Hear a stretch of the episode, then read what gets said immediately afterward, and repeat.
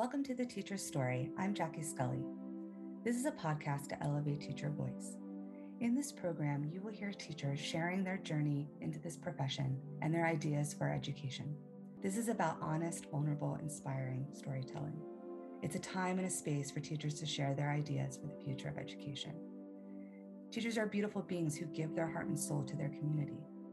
They're innovators, they're inspirational, not only to children, but to the people around them and they deserve to share their voice. So, welcome to the Teacher's Story. Enjoy.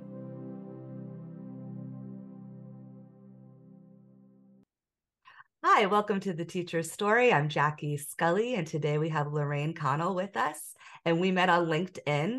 Uh, Lorraine is a former chemistry teacher, and now she has her own business called Peers Not Fears and it's all about developing leadership skills with students. And I love this. She also has a podcast.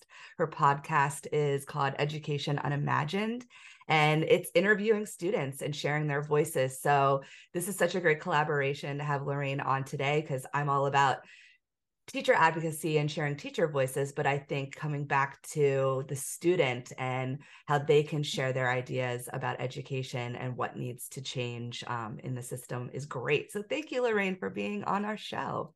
Yeah, I'm really excited to be here. Thank you, Jackie. So, my first question for you is what originally got you into education? Was there a moment, a conversation, or something that inspired you to become a teacher?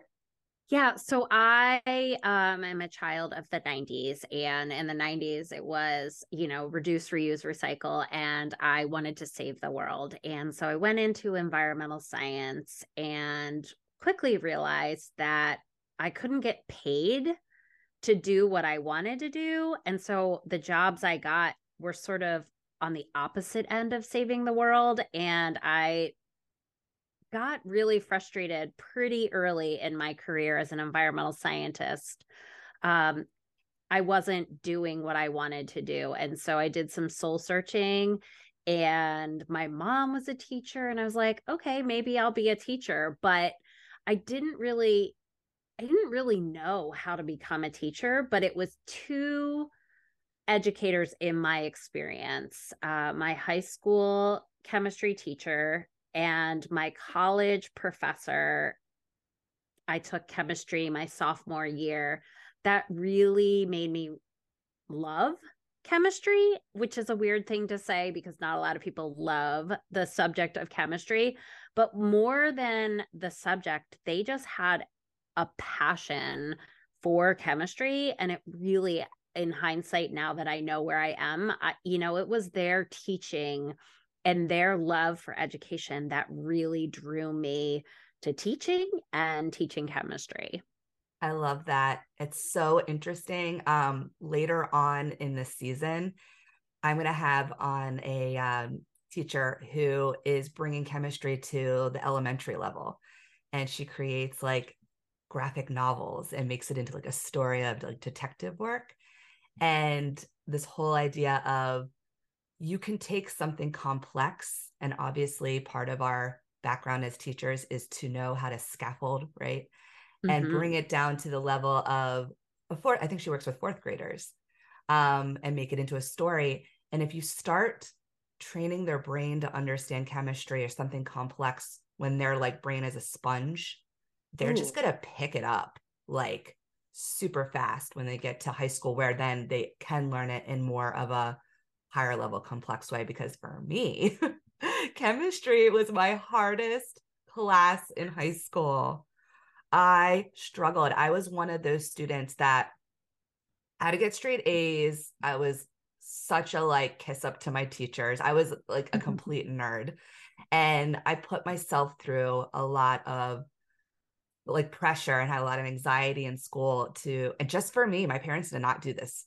Like they right. were working all the time. It was just me and i get to chemistry and it was that class that it was like i'm going to be a c student like all year. I'm going to struggle to be a c student. And it was because my teacher really wasn't there for me and i had wonderful teachers in other areas and I had other science teachers that were wonderful. It's just this, I think it was a teacher kind of like on his way out, you know, not saying everyone's like that, but you're right. It's not just the subject, it is the person, how they connect to students, how they really listen to what they need, not only in the subject, but just like as a person and as a student. And so, like, I felt like this teacher didn't really want to help me. And so, I was like teaching myself and it was really, really hard. Like I I could not. I mean, I, I can't believe I got a C in that class and I like beat myself up over it. But it is about the the teacher. And I always yeah. say I went into this, I'm sure like you saw that early on because I love history. I love psychology. That's like my area, but I want to be a mentor to students right. Yeah there was so much that you shared in that that little segment. Like number one i would have parent teacher conferences or not even parent just open house. And i would you know i would see the fear in those parents faces. And i what i said to the parents was i i am here teaching chemistry to your children so that when they're in their parent open houses they don't feel this anxiety, this mm. fear. And the other thing that you shared is that it chemistry happens in a student's life right about the point when they have to learn how to learn. And mm. like, so many students are really good at playing the system until they hit sophomore, junior year when things get really hard. And chemistry is one of those classes that you know, I often feel like chemistry is one of those weeding courses mm. where we we determine who the the haves in education or the system of school really are and who are not. You know, mm. I think kids who go into college for medical chemistry is one of those classes that they plunk a ton of kids in and if you can't do the work then you're out and your your trajectory your career of medicine has been stopped because you don't have the ability to do chemistry. And for me that really that really struck me as an unfair advantage or an unfair situation. So there's a lot of why I taught chemistry that goes into really leveling the playing field and really got me to where I am today in developing student voice and student leadership. Yeah, absolutely. Like you have to want to be there for children, for teenagers, not just like, I love chemistry, I'm really good at it, and this is going to be a job. Because if, yeah. I'm sorry, if teachers are going into the field with that mindset in any subject area, you have to be you have to be someone who wants to mentor kids first. Well and and if we think of college professors often they don't have any experience in teaching and it is just subject specific and those are the those are the moments where kids really need guidance and connection. And mm-hmm. we're, we're not just not providing that. And th- there's a reason. I mean i know that there's always a reason for things but i think so often we're losing potentially great students because we don't have the right kind of teacher helping them through really hard subjects. Mm-hmm. Absolutely. Is there a um a story or a time you'd like to talk about with like your early first years teaching? Oh my gosh, this is a funny story. so, I, you know, as I said to you, I knew I didn't want to be in environmental science anymore. And I was like, okay, in Massachusetts, at the time, this was 20 years ago, and and probably still pretty prominent, um, probably still a pretty likely situation. There wasn't a whole lot of math and science teachers. And so they had made accommodations that you know, you don't need an education degree to come in and teach math or science. And so I got a job in Massachusetts at a vota- vocational technical school. And I loved that experience. But the story you're asking me about was my first moments in teaching. Um, I was lit up. I was so happy to be in the classroom. I didn't know this was my place to be until I was there. And so that first moment of this is kids coming in, we're doing, you know, the meet and greet kind of first days of school. I I did amazing. I really loved what I was doing. And then as soon as those kids left the classroom, I literally burst into tears because it was something so far out of my comfort zone. I really didn't know if I was doing the right thing. And I was, I had put something, I'm an introvert. And so when I put myself into that extroverted situation, I was pushing myself out of my boundaries. And then as soon as they left, I was like, what did I just do? And it was, it was a really like, I love thinking back at that because it's really funny. And it's really, I feel very confident in telling others that it is really where you grow mm-hmm. when you feel that challenge and and sometimes it doesn't work out the way you want it to or you don't think it should and but you start to see yourself differently and that is who I became you know? I became this person who was a little more extroverted than I thought I was and um and at this school working with students who were pursuing a vocation changed my entire view of what that kind of student was. These were really determined kids. They were dedicated. They were actually really smart because the girls who needed to get into cosmetology, mm-hmm. they had to be at the top of their class because it was such a demand to get into that program, they had to be the best of the best. And I, it totally shifted everything that I thought about.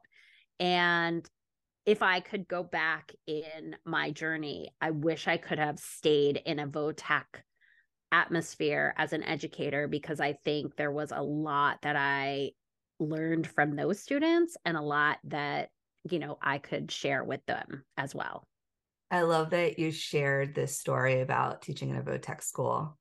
I have talked about this often in the last season where I think there needs to be more of those programs in every school. And yeah, I, I've never taught in a VOTEC school. We had it at the high school I went to. Um, but I kind of wish now I had that experience too, because you're right. They're so determined because they know what they want to do. They know they want to hone a skill that they're super passionate about and they're already going to leave high school like prepared for the workforce prepared to be a young adult truly.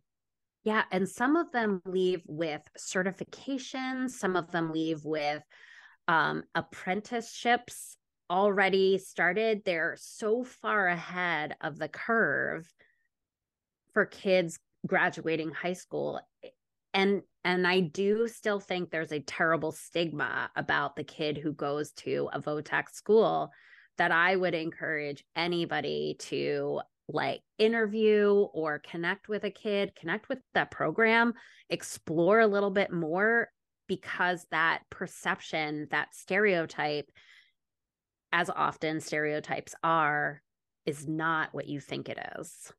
Yeah. There is a stigma and maybe it changes um because college is just so expensive mm. it's like i mean it's gotta it's gotta change at some point because it is ridiculous the inflation of tuition costs um yeah. that there has to be this promotion of other ways to enter the workforce and it's not just all about academia and writing essays, taking history tests, you know, or even just like studying the sciences um, is not the only way to enter the workforce. And also, a lot of those technical fields in like a VOTEC school, you're applying a lot of those skills you're learning in those core subjects. People don't think about that. I'm like, you are. Think about a lot of those fields are very science based. Mm, hmm yeah those kids are i mean i i admire students who have applied and taken a chance on learning a skill because even if you don't use it even if you don't graduate high school and become a plumber you now have those skills that you can use for life. And mm-hmm. that is something that is something that I, as an adult, so much wish I had had that opportunity.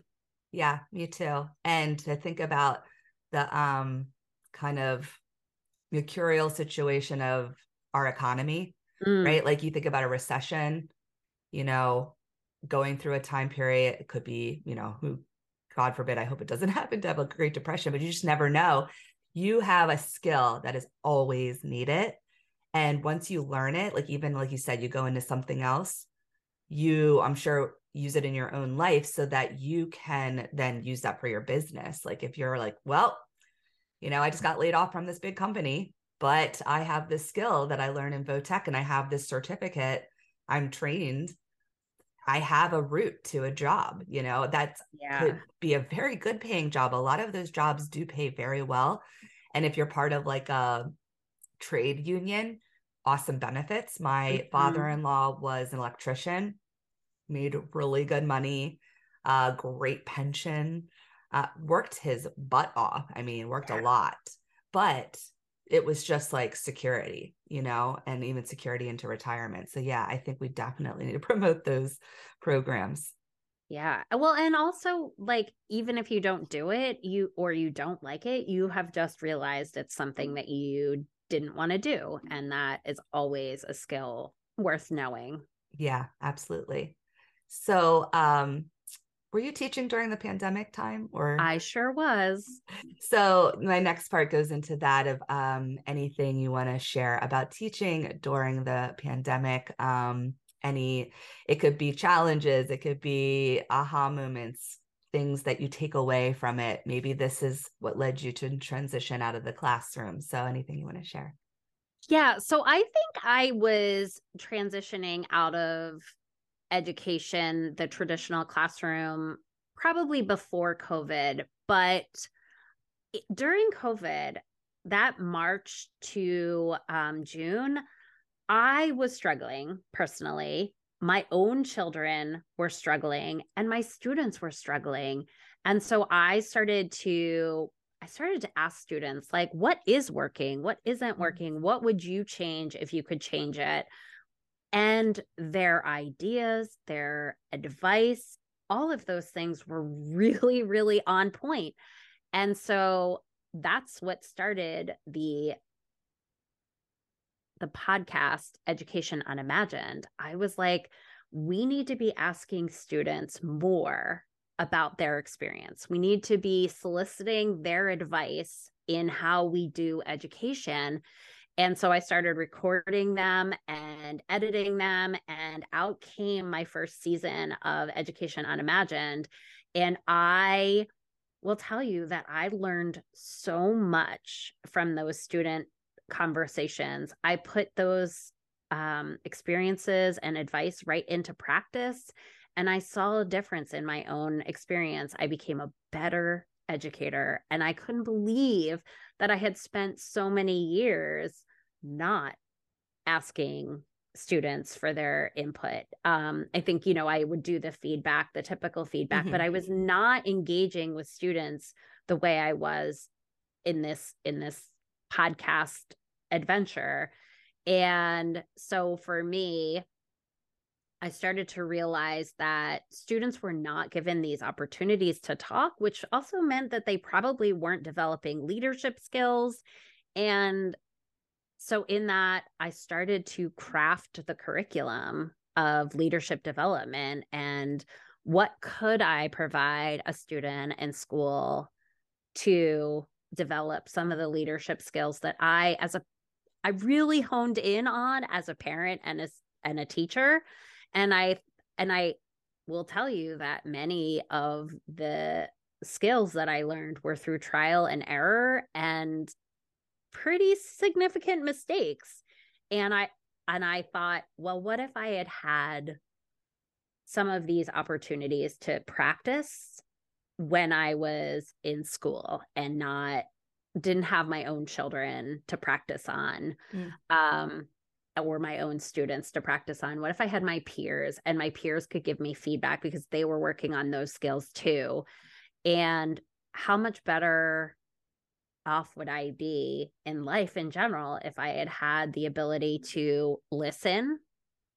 a lot better, um, communicate better, identify like what mattered to me, like my core values, things like that. Things that I I think are all really critical skills for anybody to learn. And so that's yeah, COVID really shined a light on the fact that students weren't engaged, students weren't communicating their needs and wants in a way that I, as an educator, was listening. So that's sort of what shifted for me in COVID.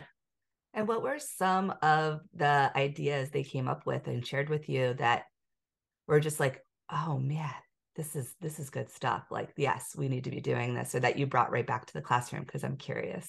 Yeah, so I um had a conversation with a student who taught me how to dance for a a production we did at school which was called uh, Dancing with the Staff. So she choreographed a dance for me and my partner who was not my husband um and what I realized was that she became the teacher and so I don't have to be the expert in the classroom.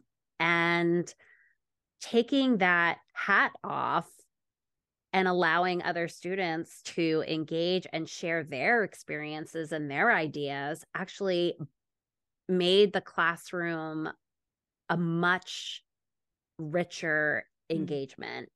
Um, so that was one thing. Another student told me what his schedule was as a student athlete. And there was no time at all in his day for him to just be who he wanted to be or mm. just take a breath or even, you know, have dinner with his parents. And I, really thought about my homework policy and what homework meant to me and what it what it, the intent of homework was and and that was a journey that that went from like i am going to assign homework every day because i'm teaching kids time management mm-hmm. to like if you didn't get done what we did in class let like take it on for homework or you know maybe come in and see me at a different time. It it wasn't something that i needed every student to do. And that just having that conversation with him about what his day was like and not that every student has that. But it i don't want any student ever not have a chance to just be who they are and and i talk to other students about um connecting having that relationship with with teachers and how important that relationship is. And it, you know, it just little things shifting in asking kids about their day. You know, tell me how are things going on a scale of one to five? Give me a, a five or a one it, on your hands and to tell me where you are. Um, and and then the other thing was just being a safe place for kids. You know, I think I think it was probably something I already thought I was doing, but hearing some students share with me what it meant to be in a classroom that felt safe just mm-hmm. made me it more more important for me to make that a priority. Yeah, I love that. And I think t- uh, teenagers especially appreciate when you ask for their input. Um, when you care about their input you're not just doing it just to be like well that's what i should do mm-hmm. um and then also then do something about it and i have practiced that i think that was a takeaway from the pandemic to be more transparent with my students and and share with them not only what they're like learning but like the learning process but also when to take breaks so i just had this mm. conversation with my psychology class the other day and so I had this conversation of it is okay to take a break. If you can't do a homework assignment, and I'm saying even for my class, and you need to come to me and tell me you need an extension or I just I can't get to this, just do it. Just please do it. Obviously, if you're doing this all the time all year, we're going to have a conversation about it. Mm. But if you need to stay home from school and have like legit mental health day, like you're just like, I'm at this place that I'm at a breaking point, you need to just do it. And you need to tell your teachers, you just, you need to communicate. And that's part of like the skills that you teach. You need to just communicate when you're just needing to like, I need a day, like I'm taking a break. Like at the end of the day, your physical and mental health is number one priority. Absolutely. And I'm not trying to teach them to be like lazy and irresponsible. That's no. communication's key and don't take advantage of it.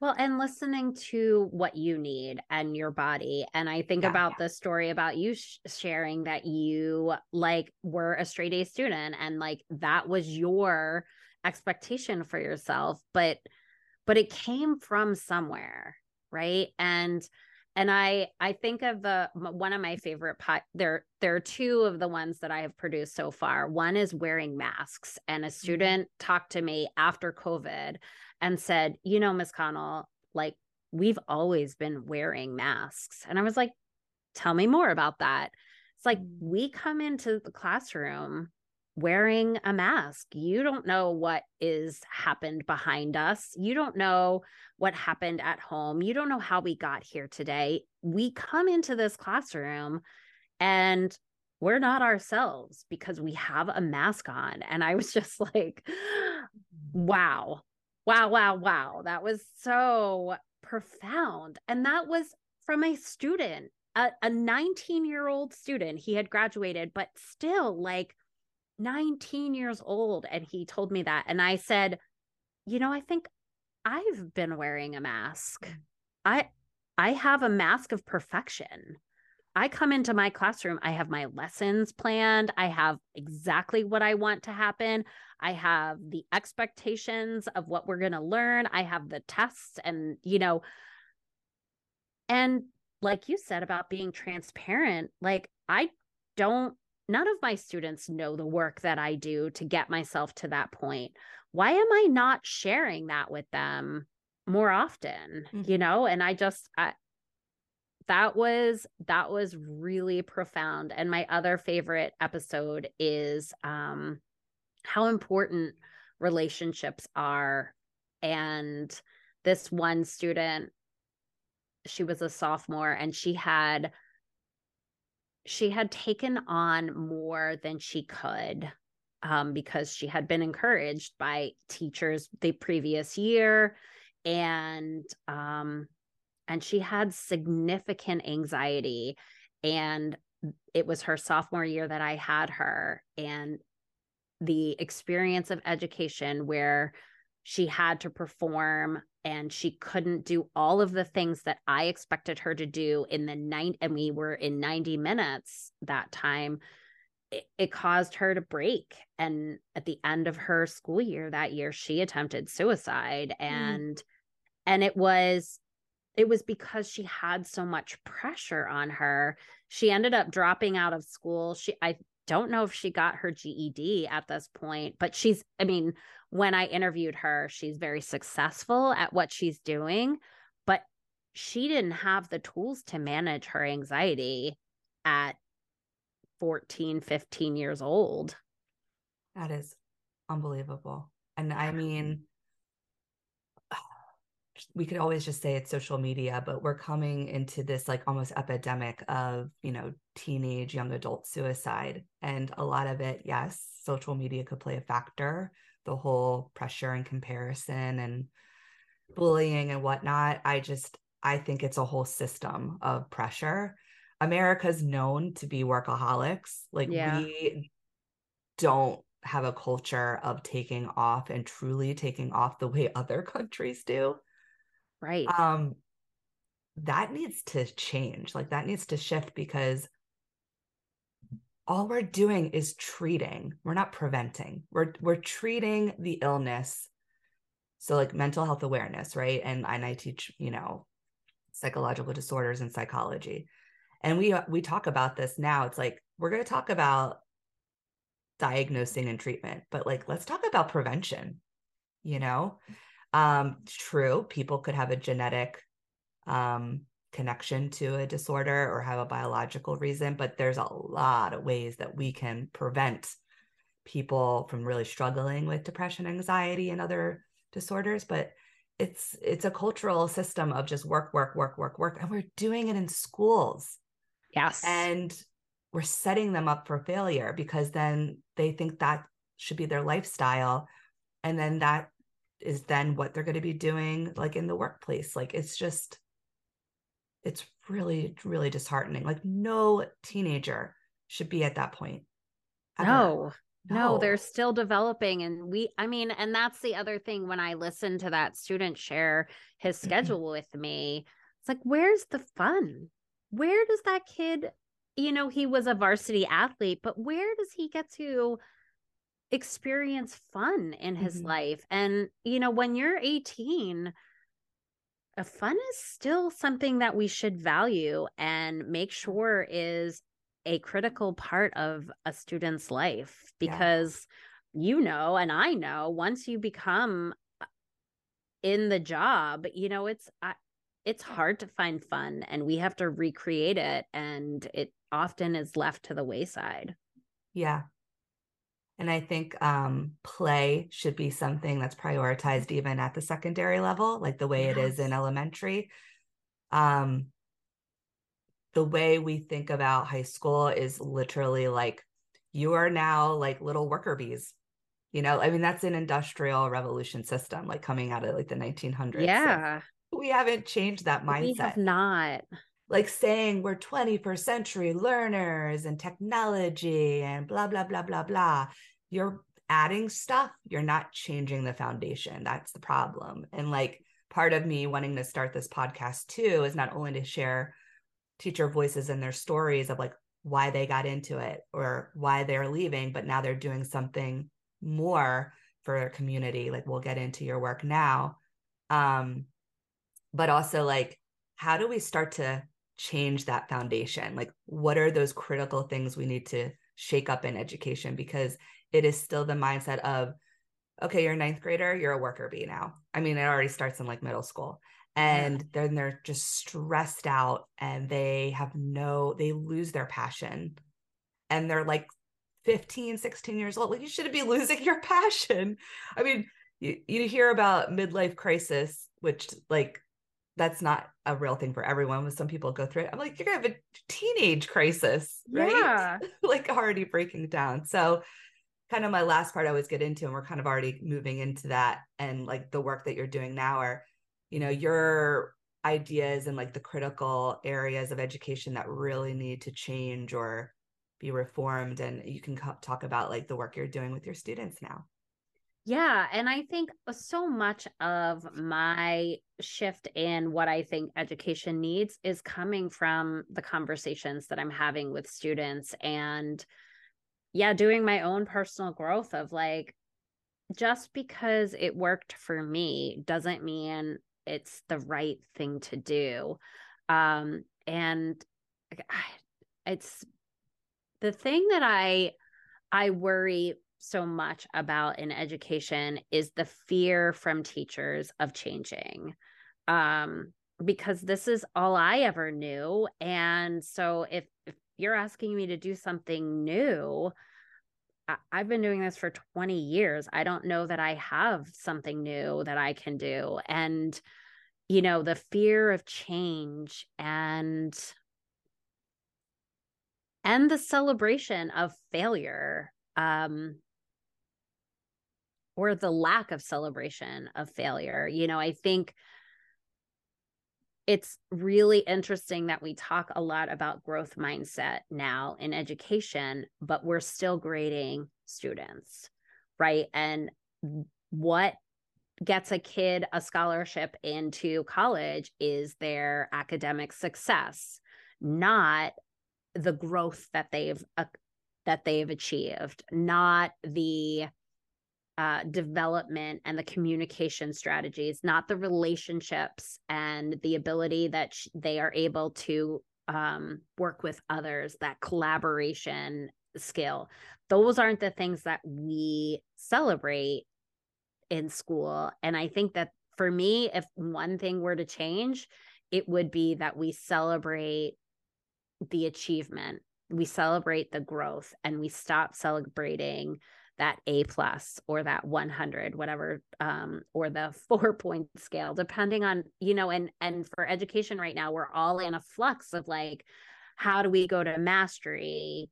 How do we do competencies? And we're so focused on how do we implement this that we've lost the the conversation again with students you know what what is working for you what what does school and and i think asking students what does that school look like for you that is the one where you are successful? And really taking those ideas into consideration if we are going to change the foundation. And i think we are changing so much at you know at the fourth floor level and the, the foundation is crumbling and i'll just mm-hmm. go back to chemistry right like so i will tell students if you don't create a foundation that is solid then when you're doing stuff up here in you know the third floor you're just going to fall down and there's so much in learning that requires a, fa- a strong foundation and if a kid is not interested in learning what i'm teaching because it's what i need to teach for chemistry then it doesn't matter how i teach it what i'm doing it, they're not interested and and i wonder why we've stuck so hard to these foundational core classes mm-hmm. Why you know like what what is the purpose? Do we know what our goals are? Do we know why we want kids to go through education? Is it so that they can manage their time? Is it so that they can follow a schedule? Like because that's what i think they students are able to do. They're able to get up at on an alarm go to a school sit in classes and leave and you know either play in the system and get a good grade or not and the work that i'm doing is trying to a listen to students and empowering them. So what i really think is a valuable sc- skill for students is to figure out what some of the problems are and start thinking solution based not maybe not solving problems but working together as peers engaging with the adults engaging with the administrators finding out what everybody is feeling are the problems and then sort of thinking about what problems can we solve? And if we try and solve this problem what problems might arise from that? So we're not necessarily solving the problem but we've already started thinking solution based and problem solving and those kind of skills i think are lifetime skills that we don't we don't engage with students yeah and i've often thought that we do too much in education and we keep doing more yeah. and it's not getting better so like we should look at that and be like, well, doing more doesn't mean better. So why don't we scale down and think about stripping away all the subjects, you know? And I would love to make it more about skill based like program mm-hmm. and then choice in areas, right? Because I, I truly believe by high school that students can have autonomy and choose what they want to really dive into. I have I have a student right now in my history class who doubled up on history. There's many students who opted out of history because we allowed that to be an option for 11th grade. So my classes are super small for my junior classes, which I don't mind right now. Mm-hmm. Um, but then I have a student who's like, I just love history. So I'm taking AP US history and I'm taking your 20th century world history. Mm-hmm. And he's loving it. He's loving it. And then there's kids that are like, I don't want to really do any more history. I'm good. I'm going to double up on arts or science. Cool. Let's do that. Let's do that starting from ninth grade. And yeah. then their schedule can be later. So it's like, I'm going to do more history. I'm going to do more science, whatever that is. and then you put into the schedule a leadership class yes right?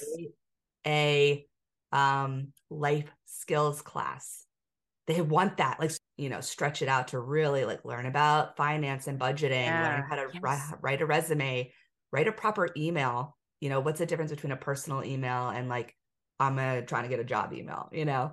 Yeah. And all of these things that practical skills like even like a, a class or workshop on interpersonal relationships you know things that are going to make them really strong successful adults in all areas of their life.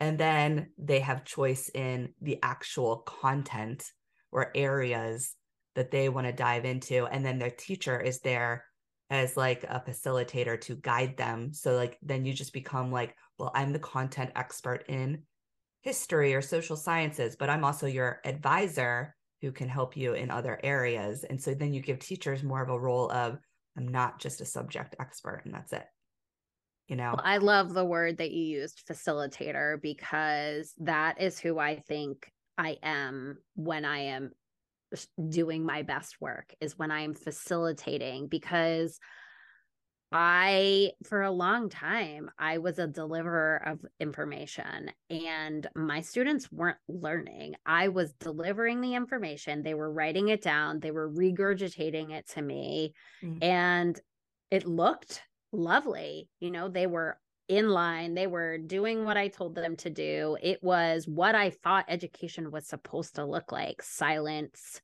and obedience and compliance. And I started to shift into a facilitator, and it looked messy, mm-hmm. but there was so much joy. There was so much learning. There was so much sharing. I just, you know, I couldn't go back to compliance. And I think I met a lot of resistance Mhm. because when observation time came around, it it was chaos and I loved it. And I, you know, it was managed chaos. I knew exactly what each kid was doing, when they were doing it, how they were doing it.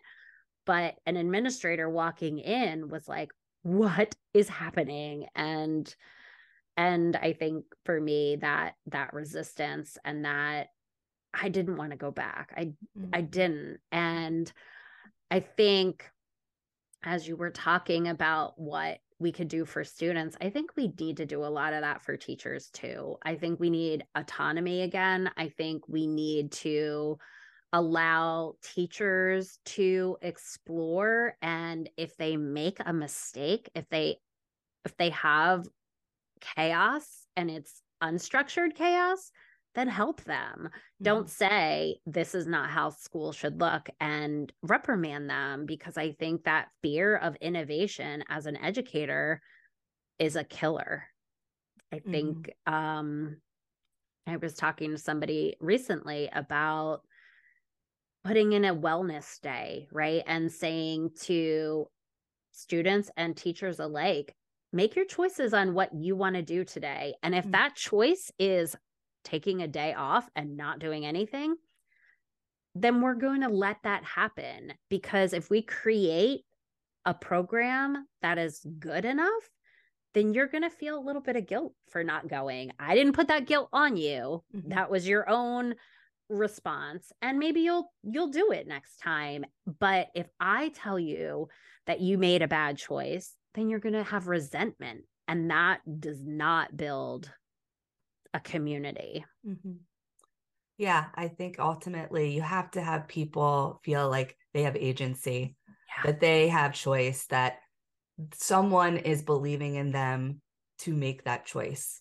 And if they decide as an individual to make a choice of like, I don't want to do anything, or maybe they just need to do that for their body and their brain, that's fine, you know, and that let them learn on their own instead of being again told that was not a good good choice, that was not a good idea.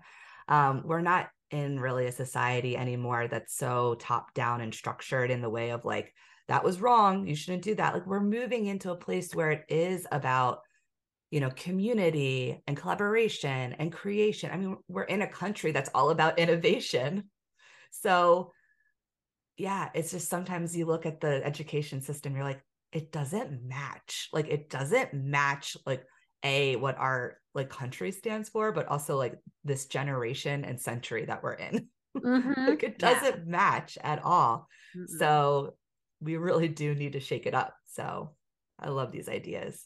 Yeah. Thank you so much, Lorraine, for being on the show. And you're doing such great work. I think you are bold for the work that you're doing with students. Um, I'm so sure they love you and appreciate you so much for having their ideas out there on your podcast and um, you know really seeing them as i don't know their own agents in their life that they can produce change and they can make a difference instead of just being kind of told what to do and you're doing it and it's hard i know it's really hard to like leave something you were in for 20 years that was consistent and structured and this is what you did and just to say i'm going to create something new that's really like courageous so thank you for being that uh, type of educator. Um, where can our listeners find you? Any information? And I'll put it in the show notes as well. Sure. Um, I am at Peers Not Fears, and I put dash dashes in between because if you run it all together, it's Pierce Not. and uh, and so the dashes are there to prevent the the the word mix up. Um but yeah all my social media platforms linkedin is well that's lorraine connell that's still my personal but um instagram facebook and tiktok occasionally i'm at peers not fears. Um but yeah i am i i love in engaging with people who are you know interested in listening to students and empowering students and empowering teachers because i think we're a lost we're a lost group that that needs that voice and so mm-hmm. i'm really excited that you're doing this work as well because there's so much value to teacher mm-hmm. voice and i and i love what you're doing well thank you so much this um season two is my theme I don't know if it's going to be with every guest, but I have other guests on that are like former students who are now teachers and other um, guests I had on that are bringing their students on. So it's like the ripple effect, I call it. And so I feel this conversation is very much that fitting that theme. Yeah, definitely. And if anybody is interested in sharing their um, their experiences, please uh, reach out. Oh, I will. Thank you so much and have a great day. Yeah, you too. Thank you, Jackie. Bye. Bye. Thank you for listening to the teacher story. If you like this story, please subscribe and leave a review. You can also follow this podcast on YouTube and subscribe and leave a comment. All reviews help this podcast keep going and elevating teacher voices.